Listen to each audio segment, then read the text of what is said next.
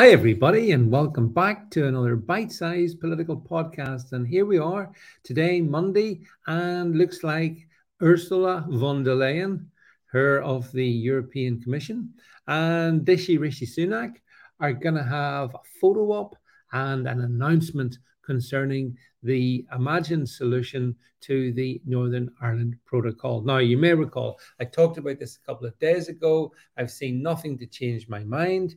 Um, the reality here is that Sunak is seeking to do that, which uh, successive uh, British prime ministers have done, and that is sell out the people of Northern Ireland.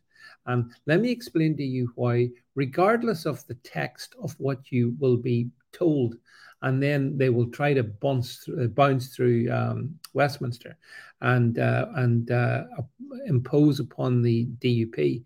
It won't work because you see, ultimately, it comes down to a very simple thing. Does European European Union law apply to Northern Ireland? Yes or no? It's it's really really simple. Uh, don't worry about all the complexities about sea borders and uh, you know uh, uh currency exchanges and all that stuff. It's very simple. Will the European Court of Justice be the final court of arbitration uh, for anything that should arise within Northern Ireland? And the answer is going to be 100% yes, because the EU have no intention of letting Northern Ireland be free.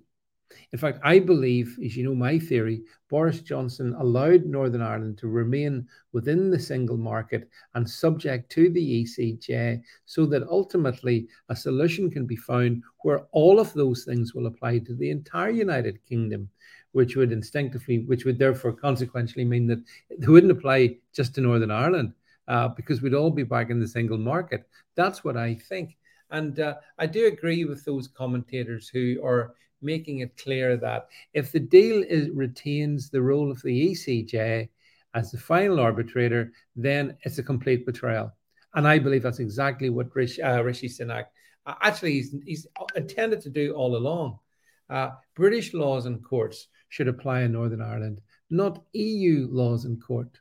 Um, Boris Johnson knew this, and yet he agreed to a deal that ensured that European Union laws and courts prevailed. Uh, you know, and, and, and it is right. There should be no difference between trading between, uh, say, Birmingham and Northern Ireland uh, as trading between Birmingham and Glasgow. There should be no difference. Uh, but Sunak, of course, doesn't remotely care about that. This is not about these things. Uh, this is what um, this is all about. Essentially, another on the make British Conservative Prime Minister seeking to further traduce the position of Northern Ireland within the United Kingdom. And, uh, you know, like ultimately, this comes down to something, again, really, really simple. Will the DUP accept it or not?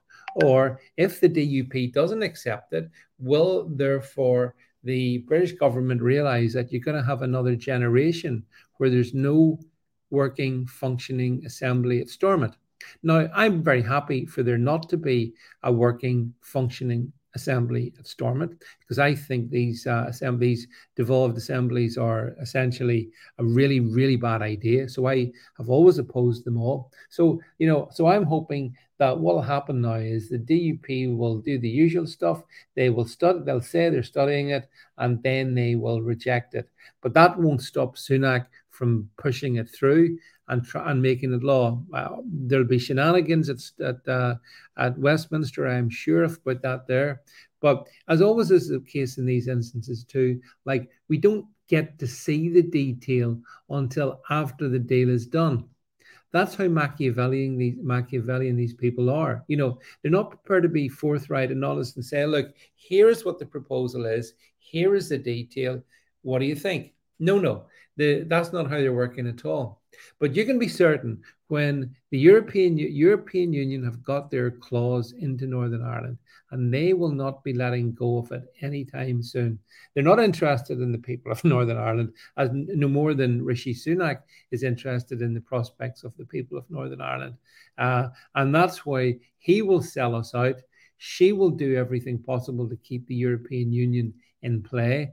European Union laws. And they'll talk about things like, oh, well, we may disapply the function of the ECJ when it comes to Northern Ireland. Forget about disapplying it. Not interested in that.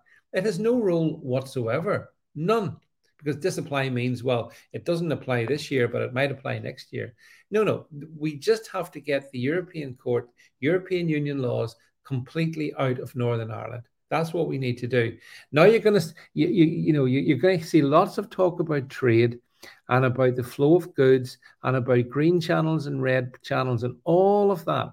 But before you get too swamped in those details, just sit back and ask one fundamental question Whose laws will be the final determinant of situations arising in trade in Northern Ireland? And if the answer is British laws, that's fine. The DUP should go with it.